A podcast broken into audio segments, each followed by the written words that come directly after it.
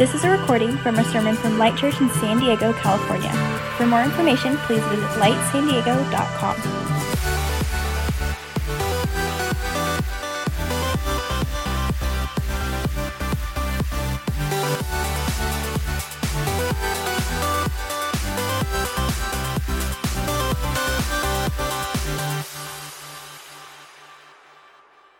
turn to Mark chapter 1. That's where we're going to be hanging out for the majority of our evening. A um, few other places, but ultimately we're just going to be walking down through that chapter. And as you're turning, I just want to let you in on a little story that happened this weekend. Friday night, uh, went to a San Diego Sockers game. Anyone gone to see the San Diego Sockers before? Yeah? Yes? Yeah, you were there. We, we saw each other. It's both of our first times. Maiden voyage to the San Diego Soccer game. I just want to tell you a little commercial for the San Diego Sockers. It's amazing right? It's six on six, no out of bounds, no offsides. It's fast paced. It's like hockey and soccer had a baby, and it's a cute baby. Let me just tell you. I mean, this, this it's amazing. We saw like two fights happen. I'm like, this is so entertaining. Um, so I'm a fan. I'm a San Diego soccer fan. I just got a tattoo right here. So um, I'm, I'm full full in. But we we went on Friday night because Zoe, my 10 year old daughter's team, uh, man, I feel old saying that. Uh, my 10 year old daughter's team got invited to go on the field, and, and it was really cool to watch. And so I took Jubilee, our seven year old, and I coached her soccer team.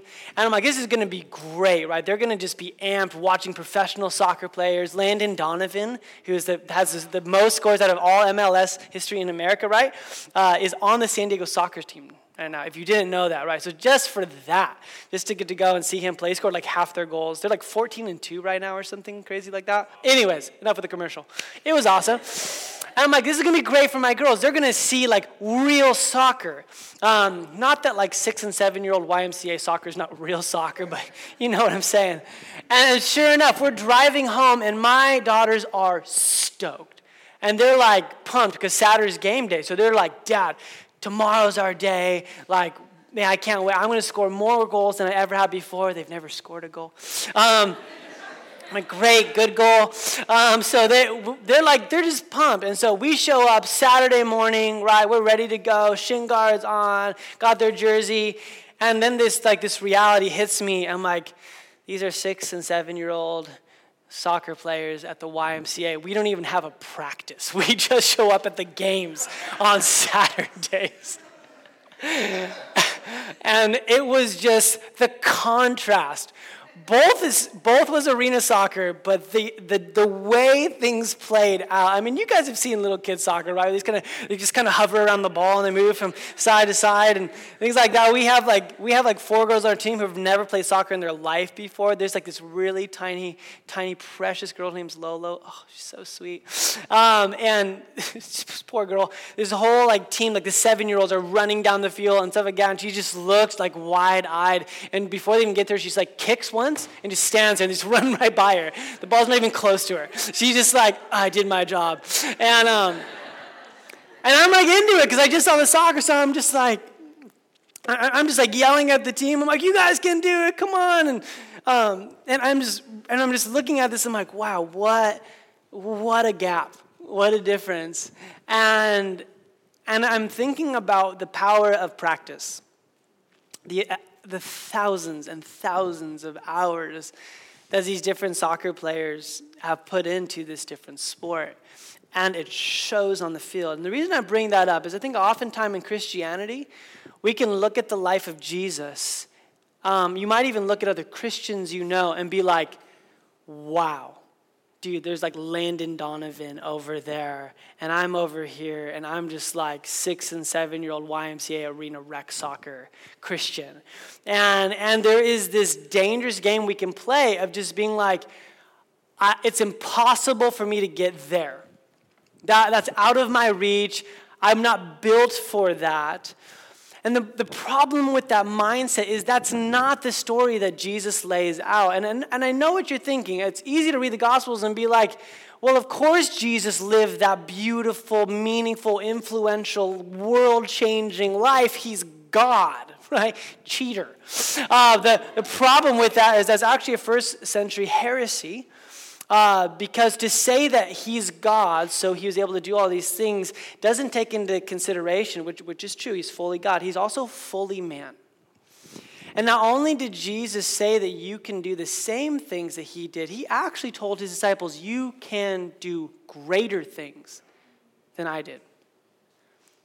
And I'm curious if there's anyone in this room who actually believes that, including myself. Now, we might agree with him intellectually, but it's been a minute since I've raised someone from the dead. I just need to be honest with you. you know, the list of blind people that are now seeing, it's pretty slim. And so there after a while, you kind of settle into this life where like that's cool, but I'm good here. And that's not the invitation of Jesus. Remember, a couple, the last couple weeks, Wesley, what I taught a couple weeks ago, we talked about the invitation of Jesus is into apprenticeship to Him. An apprenticeship doesn't look like, man, you're the, you're the master, I'm the student, and I'll always stay that way. The, the idea is become like the master. Do what he did. Do become like him. And in this point in our series, what we're talking about is the foundational work of apprenticeship to Jesus looks like just simply being with him. But, the, but again, the kind of elusive nature of it is we can just feel like this gap and we think it, it's far off, but we, we lose this key idea that practice has to be involved. It is a lifetime committed to following after Jesus that shapes us slowly as the Holy Spirit and the scriptures and community begin to press against us and move us and mold us more into his image. Uh, John Mark Comer is a pastor in Portland, uh, had this quote that was revolutionary for me. Um, and I hope it is for you too. I've mentioned that, I think, a couple times here before. But he says this that we cannot expect the life of Jesus without adopting the lifestyle of Jesus. And, and I think it's like my daughter's watching professional soccer. I want that, but I don't know if I'm going to put in the practice to get there. And so the invitation of Jesus is not simply desire or belief in the intellectual sense, it's practice. Would you come along with me? Walk with me, follow me, do as I did, go and be sent out. And that's when our lives begin to be transformed, when we begin to practice these goals of a, of a student or a disciple and a rabbi. And if you remember, there's three simple goals of any apprentice or any disciple of a rabbi it is to be with their rabbi, it is to become like their rabbi, and to do what they did. And Jesus, and so again, this foundational piece for us is how do we be like Jesus? How do we practice being like Jesus? And here's the key, and it's pretty simple is if we want to be with Jesus, we need to see how Jesus was with the Father. Going to say that again. When we observe how Jesus was with the Father, that is our greatest indicator of how we are to be with Jesus. And luckily for us, I was thinking about this recently. Isn't it amazing that, as significant as Jesus' death and resurrection are, that is not the, the massive portion of the Gospels, just textually? It's his life why, as important as his death and resurrection are, why would the gospel writers include so much of his life, if not to say, This is for you? Look how Jesus lived. Look how Jesus was with his Father. Look how he loved. Look how he stepped out in the power of the Spirit. And, this is, this is what we're going to be diving into the next few weeks are what are the practices Jesus had in being with his Father? Um, and so we're going to be looking at some of these habits, some of these uh, patterns and rhythms that Jesus had that revealed his intimacy with his Father. And we're going to let them challenge us and press against us and hopefully move us towards a new intimacy with Jesus. Uh, and so the first one we're going to be talking about tonight uh, has to do uh, with with getting away and spending time with Jesus. And, and I, I just want to say this. This this should not make us be like, oh, this is just sweet, precious moments, hanging out with Jesus, warm and fuzzy. And, and, and, and it does, man. Being with Jesus is nothing like it. But I actually would like to propose to you tonight that if we don't, our lives will drastically suffer. Like, this is a serious matter in our formation and our discipleship. If we do not know how to, or if we neglect being with Jesus, we will see. And just, just one example that I'm going to give you guys tonight comes from, from my world, the world of pastoring. Uh, so this, this guy um, named Howard Hendricks, who was one of the professors at Dallas Theological Seminary, uh, with a few other professors, began to do a study on pastors who had had affairs. And so they took 246 males who had affairs in about a two year period, and they sat down and they interviewed them for the point of seeing why. What was the common themes, the common patterns within these men that led them to this? And I'm just going to read you. And there, there's tons of trends, interesting things, but there was only three things that they discovered that was true of all 246 men. Listen to this. Number one thing they found is none of the men was involved in any kind of real personal accountability. Remember a few weeks ago we talked about the power of confession? That confession happens when we feel safe in the grace of God, that we can actually become honest and human amongst our brothers and sisters. And there's, there's, no, there's none of that. There's no space to be human. There's no confession, no accountability. Uh, the second thing they discovered, which we're talking about tonight, is each of the men had all but ceased having a daily time of personal prayer, Bible reading, and worship. That, that blows my mind that all 246 of them, when asked, How are you spending time with Jesus? every single one of them said, It's non existent. Like, that just isn't coincidental for me. Like, there's something about that that just, just lays weight on the significance of this practice of, of needing to be with Jesus. And the third thing that's common in all 246 says, without, ex, with it, without ex, ex, sorry, exception, each of the 246 had been convinced that that sort of fall would never happen to me, quote. Everyone was convinced, I will never do that. And other than that, there's only two things that were across the board. They had no space to be real and to be human and to confess and be accountable. And they had lost the practice of being with Jesus. So, and, the reason I say that is not to invoke guilt or, or fear, but just to talk about this is a serious, this is a serious thing to tackle. How, how do we do it? Because one thing to be like, okay, I agree with you, I should be with Jesus, but how? And again, going back to this, well, then how is Jesus with the Father? And that's what we're diving into. Their very first thing tonight, we're going to be looking at is Luke chapter 5, 15 through 16. And imagine this. It says, Yet the news about him, Jesus, spread all the more so that the crowds of people came to hear him and be healed of their sickness. So imagine this. Jesus on the scene. He's, he's got tons of momentum and popularity. And it says the crowds, cities were coming out and bombarding him. Have you ever had those seasons of life? You just feel like everything is piling up and the needs of the people you love, the boss that you have, the, the professor's deadlines he's giving you are just, just immense and they're just gathering it around you. And so immediately you think that Jesus would just be revealed as the ultimate time manager. But listen to what it says Jesus' responses to that sort of pressure. Verse 16 says, But Jesus often withdrew to lonely places and prayed. That was Jesus' solution. Crowds, success, progress, promotions, momentum often would go away often would go to the lonely place. And this is the pattern that he has set up for us. Now, and I, and I know we can resonate with this because we've never lived in such a fast paced culture with so many demands, so much pressure that makes us feel like, how can, I, how can I even have time to be with God? And according to Jesus, how can you have time not to? Uh, there's going to be a quote on your screen just something that I've kind of come to realize as I've studied this week. And, and this is what it says When the needs of the people we love become more important than our need for the God we love, both suffer. When our need for the God we love become more important than the needs of the people we love, both flourish and so do we. I have seen this so many times in my life there's an immediate need for my children, my wife, my ministry, a phone call, an email, it's pressing. And I look ahead at my day or my week and I know that I have some time set apart to be with Jesus. And immediately I begin to rationalize well, God will understand if I'm doing his work.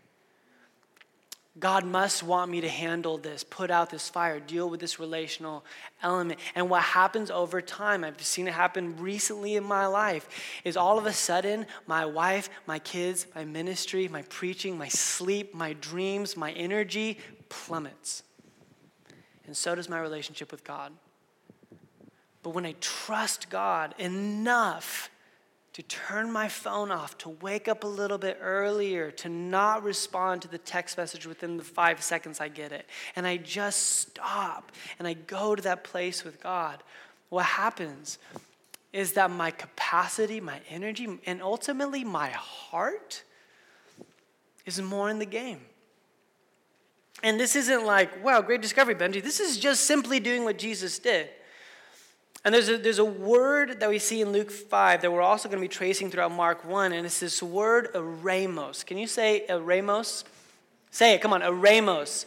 I want this to be drilled into your imagination tonight because we're just going to be circling around this word tonight. The, the Greek word eremos is that word lonely place. It's also the word for wilderness, it's the word for desert, it's the word for quiet place. It's the word that we see used all throughout the New Testament and the Old Testament. The New Testament alone uses it 48 times and significantly more in the Old Testament. Let me just give you a few ways how this word eremos is used, and then we're going to see it traced through Mark chapter 1. So, the word eremos is used in the New Testament, talking about where John the Baptist began his ministry. We also find Jesus in the eremos and Satan in the eremos.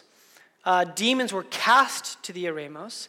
It's also where Moses lifted up the snake to heal his people. It's where the Israelites ate manna.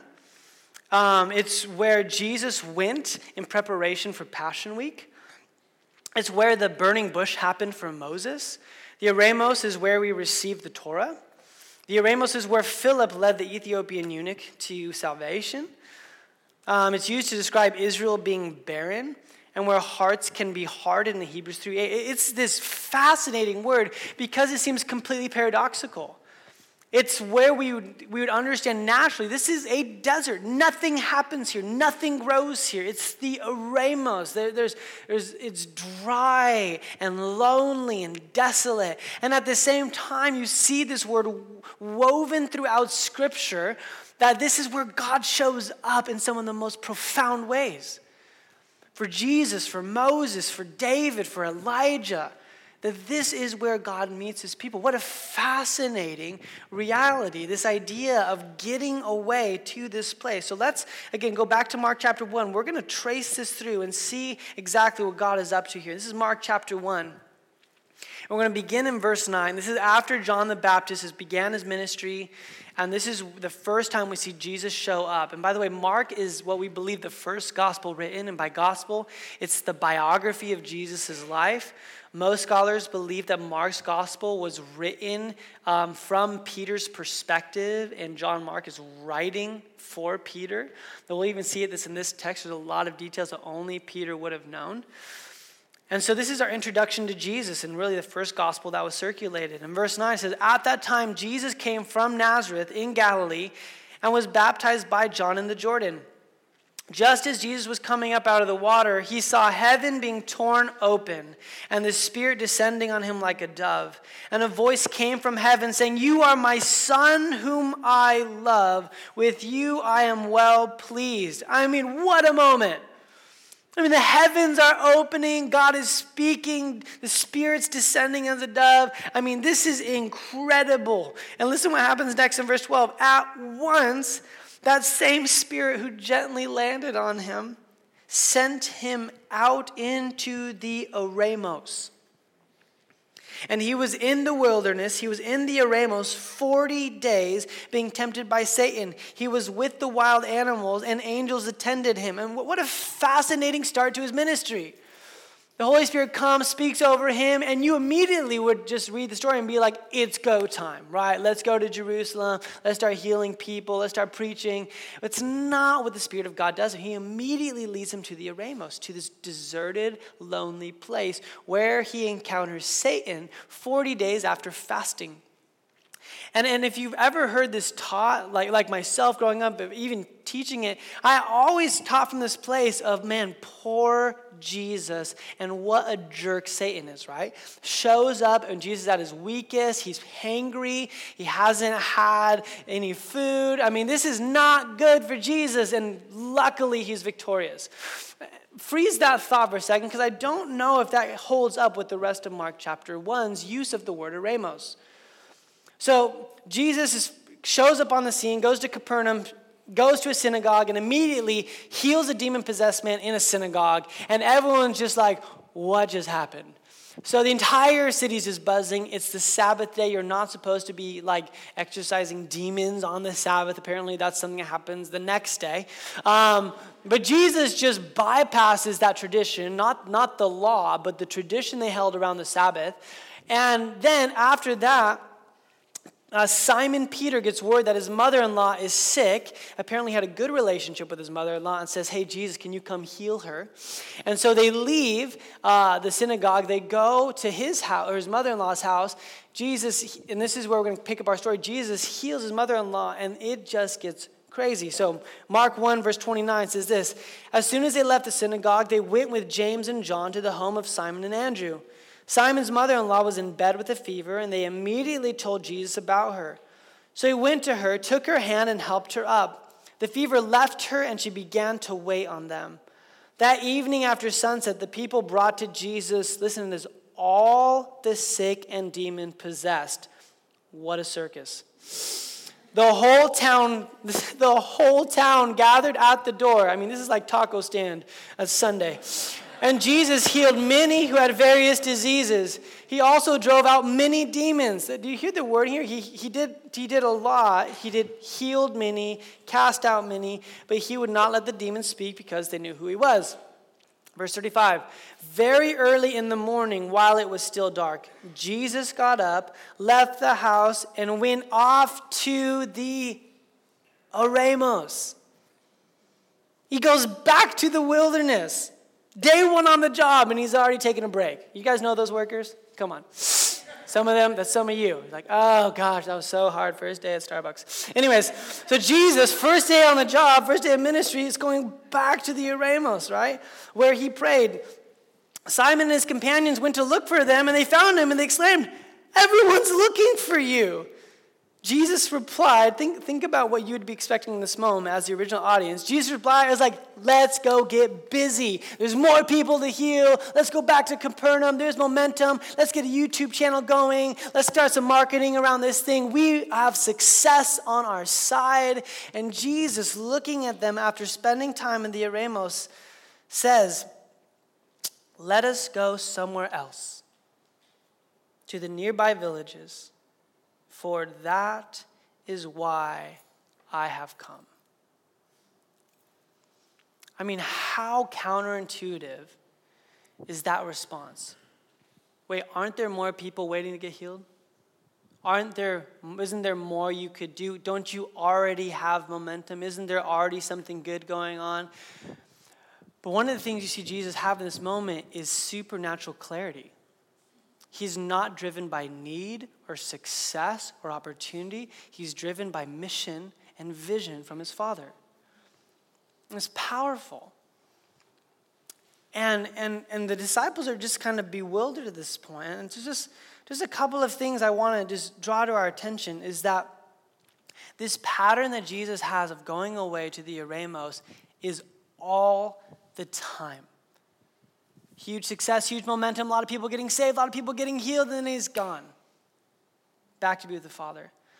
And I just have to, I have to wonder, and I'm actually becoming pretty convinced that maybe Jesus wasn't at his weakest point at the end of 40 days. Maybe he was at his strongest.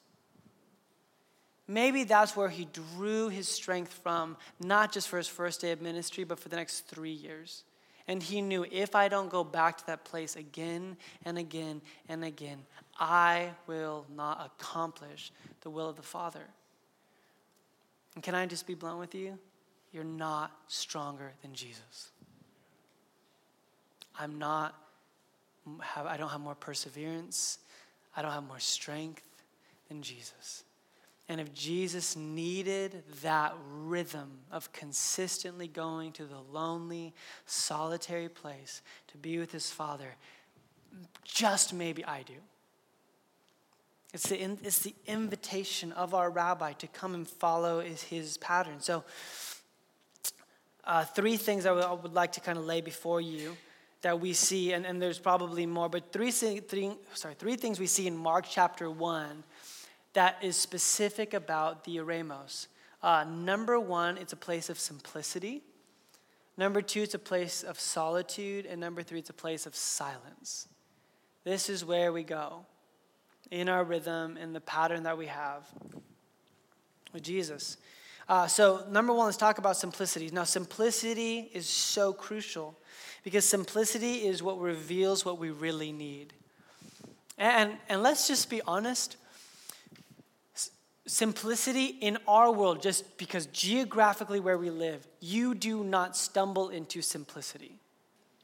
We live in, in, in this just utopia of excess, right? I want a cup of coffee. Which third wave coffee shop do I want to try out of the dozen on Coast Highway? I want to go surfing. Which world class wave do I want to surf up and down the coast, right? I mean, there is this, this constant, like, what, what do I want to choose today? Uh, let me look in my closet at the hundred articles of clothing that I have laid before me. We simplicity for us cannot be stumbled into. It has to be intentional. Now, the reason I say that is there are parts of the world where simplicity is not an option. You have one meal a day if you're lucky. You have you might have clean water. You might have a second outfit. And simplicity is a way of life. And the eremos is always at hand. And you wonder why, when you travel to some of these countries, the, the, the awareness of the spiritual realm is so thick is because simplicity is at hand. The Eremos is where they live.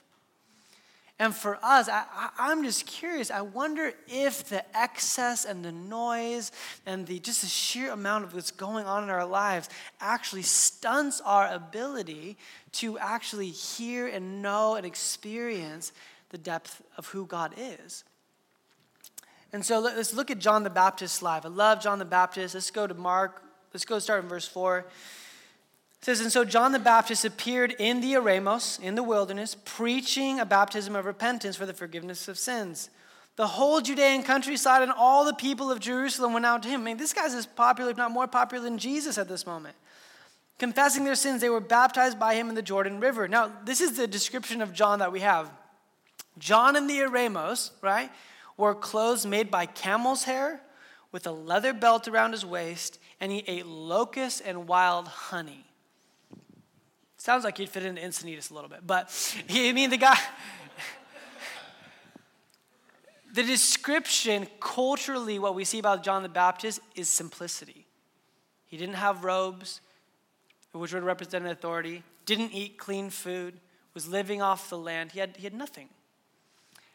And I, and I can't help but think that as many times as Mark refers to the Eremos in chapter 1, his introduction to it is it's the land of simplicity. It's where there's not a lot of excess, but God seems to be in ex- excess there. His presence seems to be in excess. And so this week, I began to start thinking about my, my rhythm of going to the Eremos of my own life. And I just thought about simplicity. And, and I just super simply said, God, where do you want me to practice simplicity in my life? And, and I know this is not like super radically spiritual. All I heard the Holy Spirit say is, just drink one cup of coffee a day.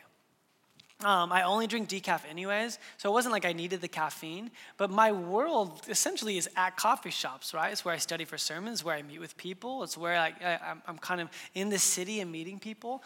And so consciously, I just said, I'm like, okay, um, I'm going to kind of route my day just thinking I'm just going to have one cup of coffee a day. And a couple things interesting happened. One, I immediately started realizing I have a few extra dollars in my pocket at the end of the week maybe that can go to something that's of kingdom significance other than my nice almond milk latte that I get, right? Maybe there's something that God wants me to invest that into. I'm like, cool, that's That's the goal, that's the importance. But something else happened as a result of it that I think might actually be even of greater influence in my life is simply the simplicity that I was intentional about drew my attention consistently back to God. I found myself in prayer all throughout the day because my rhythm was disrupted, because I wasn't just gonna go and spend $5 here, $5 there, sit down there, spend money here. I was constantly thinking about, okay, God, what do you want me to do now? And it would lead me into prayer. I found myself, even after hearing about the horrific tragedy um, that happened in New Zealand with the loss, the, the just horrific violent act towards the, the mosque, just praying for the Muslim people who are just so hurting right now. And, and, and it sounds weird. I'm like, how does those two things connect? But for me, it did. There are moments in my days that I was reminded to pray, kind of similar to fasting when you just feel hungry, it draws you into prayer. Simplicity, when I want something that's trivial, it points me towards what's eternal.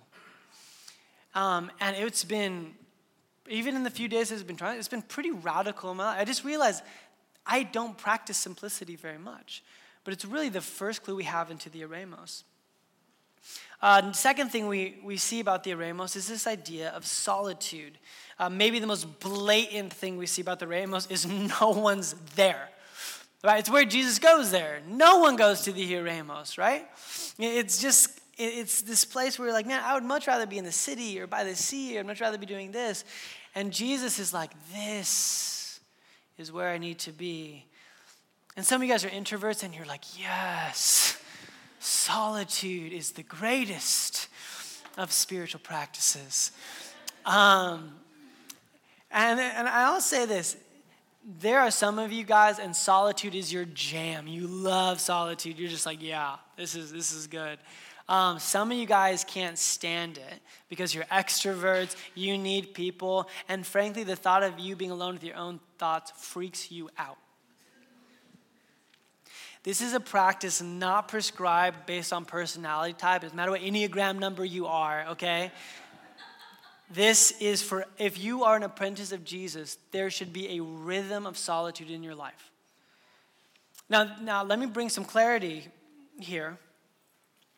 Uh, because oftentimes it's easy to think about solitude and be like, and attach it to either loneliness or isolation. And they're very different. Um, a matter of fact, we see this actually being done even in community. Mark 6, 30 through 31. After the apostles go sent out two by two, the 72 go and they heal people, cast out demons. They're doing what Jesus did, right? They're being good apprentices. Come back and reported to Jesus all they had done and taught. Then, because so many people were coming and going that they did not even have a chance to eat, he said to them, Come with me by yourselves to a quiet place and get some rest. Come with me to the Eremos. So it's, it's not some place where we go to be isolated or lonely. It's a place we go to get away, to ultimately become present to God and who He is in our life. I love what Richard Foster says in his book, Celebration of Disciplines. He says, Loneliness is inner emptiness, but solitude is inner fulfillment. I think that's huge we, we go to the Eremos, we practice solitude, not to become aware of our emptiness, but to be filled to the fullness of God's presence uniquely in that place. Um, another quote I came across this week that um, is a book called Leading on Empty. Um, I hadn't read it in a few years, but there's a pastor named Wayne Cordeiro in Hawaii who um, had two pretty massive burnouts. Not, not moral failures, but just burnouts. He just ran so hard that he burned out. And these are reflections on what happened in his life. And one of the big revelations for Wayne Cordeiro was this practice of silence and solitude. And he writes about the idea because he found himself drifting as he was getting burnt out. He started wanting to become isolated. But it was actually something that should have been prevented by solitude. And this is what he writes about the two. This is, I think, is fascinating. He says there's a world of difference between isolation and solitude. They may contain similar characteristics, but in reality, they are worlds apart. This is, this is huge. Listen to this. Solitude is a chosen separation for refining your soul. Isolation is what you crave when you neglect the first. Isn't that funny? When we neglect solitude, we crave isolation. And they are so different. When we go alone, away from the, the noise and the needs and the people, to be present to God, there, there is a wholeness and a mending that happens. And just speaking personally, that allows us not to want to hide and retreat and to isolate from people. Third thing about the eremos I want to leave with you guys is, is silence. So we talked about simplicity, which reveals what we really need, solitude, which reveals who we really need, and silence, which reveals what and who we need to hear from. Um, man, I'm, I'm convinced we have never lived in a noisier cultural moment, a noisier point in history than right now. And I'm just talking about like sound waves hitting your ears, right? I mean, I have toddlers, believe me, I understand that. But I'm talking about just, just the, the chaos and the clutter and the pace and the noise and the distractions and the screens that are just all the time coming at us. And, I, and I'm just so curious as I talk to so many people, like, what's it like to hear God? Maybe it's not that God's not talking, maybe it's we just can't hear Him over the noise. One of my favorite stories in scriptures points to this, this, this illusion of how God speaks to us. And, and I want to say, this isn't only how God speaks to us. Sometimes He gets our attention by knocking us off a horse or, or like totally boldly, but there's oftentimes that it's a little bit more quiet than that. Listen to what happens with Elijah, the most famous prophet in Israel's history. As he's on the run, he's depressed, he's in this chaotic state in his life, goes to this mountain that God draws him to, the Eremos. No one's there. And it says that there's an earthquake, but God's not in the earthquake. There's this violent wind, and he's not in the wind. It says, After the earthquake came a fire, but the Lord was not in the fire. And after the fire, I love this, came a gentle whisper. When Elijah heard it, he pulled his cloak over his face, went out and stood at the mouth of the cave. Then a voice said to him, What are you doing here, Elijah? I mean, what an existential question that is, right? What a profound question. You almost feel like God is rattling Elijah. Just like, listen. And I, and I get this as, as a dad. When I need my kids to move, my voice gets louder and louder and louder. Let's go. It's time to go. Don't hit your sister. Eat your, I mean, these things get, but if I really, really need them to hear me, I pull them aside, I sit them in their room, and I look at their eyes and I whisper. Say, Jubilee. That's not, that's not how we're going to treat people. Zoe, Let's not, let's not talk like that. Vienna, do you know who you are? Do you know how valuable you are? When I really want their attention, I whisper. And I, and I just, I'm thinking about all the moments in my life when I could just sense the Father just want, I just want to speak to you. I just want to whisper to you. I want to have conversations with you, but my life is so loud and noisy, which is not God's fault. But because I have failed to practice this principle of going to the eremos, going to the, the quiet place, the silent place, the desolate place, that I long to hear this whisper. A.W. Tozer is one of my favorite authors. He's a, he was a pastor around the 50s and writes some incredible works. This, this is something he's talking about, something he writes about when, he, when thinking about silence and solitude. I just think is profound. It's a little bit of a long quote, so stick with me. It's, it's, it's really good. This is what he says Retire from the world each day to some private spot, even if it be only the bedroom. For a while, I retreated to the furnace room, as you understand, for want of a better place. Stay in the secret place. I love. Stay in the secret place till the surrounding noises begin to fade out of your heart and a sense of God's presence envelops you. Listen for the inward voice, capital V, till you learn to recognize it. Stop trying to compete with others. Give yourself to God and then be what and who you are without regard to what others think. Learn to pray inwardly every moment After a while, you can do this even while you work. Read less, but more of what is important to your inner life. I love these, these last lines. Never let your mind remain scattered for very long. Call home your roving thoughts. Gaze on Christ with the eyes of your soul. I mean, what rich, rich wisdom. And here's someone talking at a much simpler time. There's no internet, right? There's no freeways.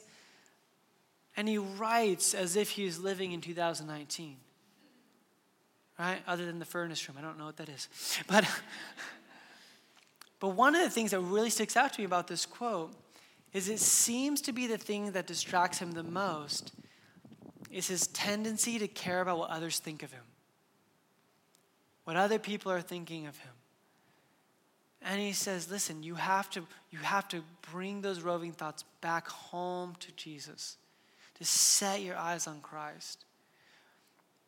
And, and I just want to come to you guys. I'm a little embarrassed to say this, but I, um, I'm, I'm, Wednesdays when I normally study and prepare for these messages. Um, and Fridays normally my, my Sabbath. And so Friday, having prepared for this, I'm like, I'm going to go practice some silence and solitude, right? I, I went surfing at Pipes, and it's a beautiful day. I'm like, I'm going to put my board in the car. I'm going to go back, look at the ocean, and I'm, I'm just going to be present to God. I'm just going to like silence and solitude. Got it. Um, so I do it. I get comfortable. I go out to the beach, and I'm just, and I, literally, I'm just like, okay, five minutes, undistracted attention on Jesus. Guys, I could literally could not make it a minute. I was timing myself without some thought coming into my mind and me following that thought somewhere. It was, it, I was shocked. I'm like sitting there in God's beautiful creation, and all of a sudden I'm sitting there. I'm like, all right, Jesus, yeah, my full undivided attention. I'm quoting Psalm 23. I'm like, the Lord is my shepherd. And then it's like, dang it, I forgot to send that email. Oh, no, no, I'm back. Okay, the Lord is my shepherd. Oh, look at that left. Oh my gosh, so good. Lord is my shepherd. Man, the tide's really low right now. I mean, I'm just, I'm like laughing to myself, like, come on, Benji, like, get it together. Like, you are so bad at this thing. And, and, and I just realized in this moment, I'm like, man, I have a long way to go. I'm the YMCA rec soccer team person, and I want to be on the San Diego Sockers, right? I, that's where I want to go. And I just, I'm just going to confess, I'm not there, guys. This is not like, hey, guys, you know, come follow me as I follow Christ. No, don't do that, guys. You can do better than me. Uh, let's, let's go be like Jesus as he's present to the Father. And so we're going to do something unique tonight. We're going to end the sermon um, without, without the worship team. And, um, and, and, maybe, you know, worship team, we actually have some time tonight. Maybe we could end with some worship. But before we do that, before they come up, I would love to spend two minutes, and I dare you. um, I'm not going to ask, but I dare, would, you, would we just spend a couple minutes, complete silence? Um, and by complete silence, we'll probably hear some kids or a car drive by, a phone vibrate, someone's going to drop their keys. It always happens.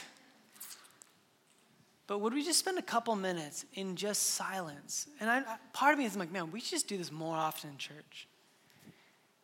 And could we, and if you're like, well, what do I do? And here's, here's the thing, and just to draw a little bit of compare contrast, um, this is not uh, kind of the current trend, Eastern thought of the day of just emptying your mind. Uh, it, it's a little bit more about focusing your mind. I always encourage if you're going to meditate, uh, focus primarily on Scripture, maybe on the on a vision of Jesus sitting, sitting high and lifted up. Um, you can do Psalm 23. The Lord is my shepherd; I shall not want. But whatever whatever it is, um, this isn't a time for you to imagine something, it's time for you to focus on the real Jesus. And as we do this the next couple minutes, um, my, my hope is it stirs something in you. Maybe you're like me and you're like, wow, I suck at this and I really need to practice this. And maybe for you, you're just going to feel refreshed. but whether you feel refreshed or whether you feel like, man, I need to grow in this, let's grow in it. Let's press into it. This is not about a sermon. Oh, I heard about it, I'm good. No, if we don't practice this, then we, essentially we've missed the point.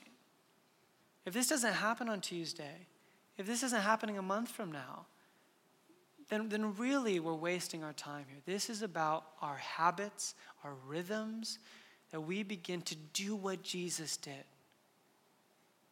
be with God. So I'm going to stop talking.